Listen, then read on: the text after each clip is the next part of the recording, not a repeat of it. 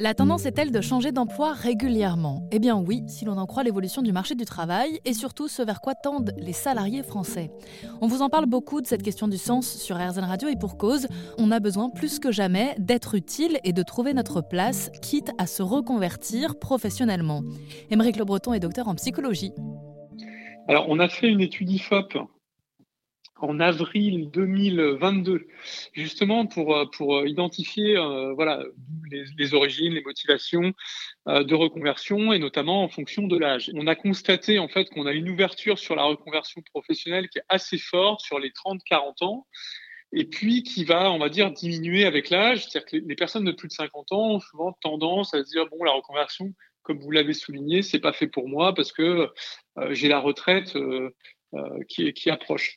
Sauf, euh, moi là je, je, m'inscrirai un petit peu en faux avec cette idée, c'est que quand on a 52 ans, bah, il nous reste euh, 10, 12, 13, 14, 15 ans d'activité professionnelle.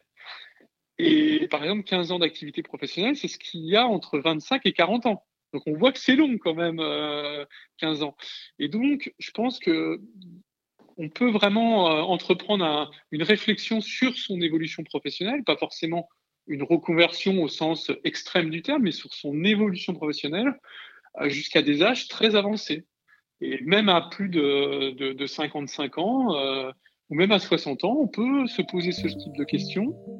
Et il y a fort à parier que la génération de jeunes actifs de demain multipliera les emplois davantage que celle d'aujourd'hui, quitte à créer le leur. Pour approfondir le changement de cette valeur travail, rendez-vous sur erzen.fr.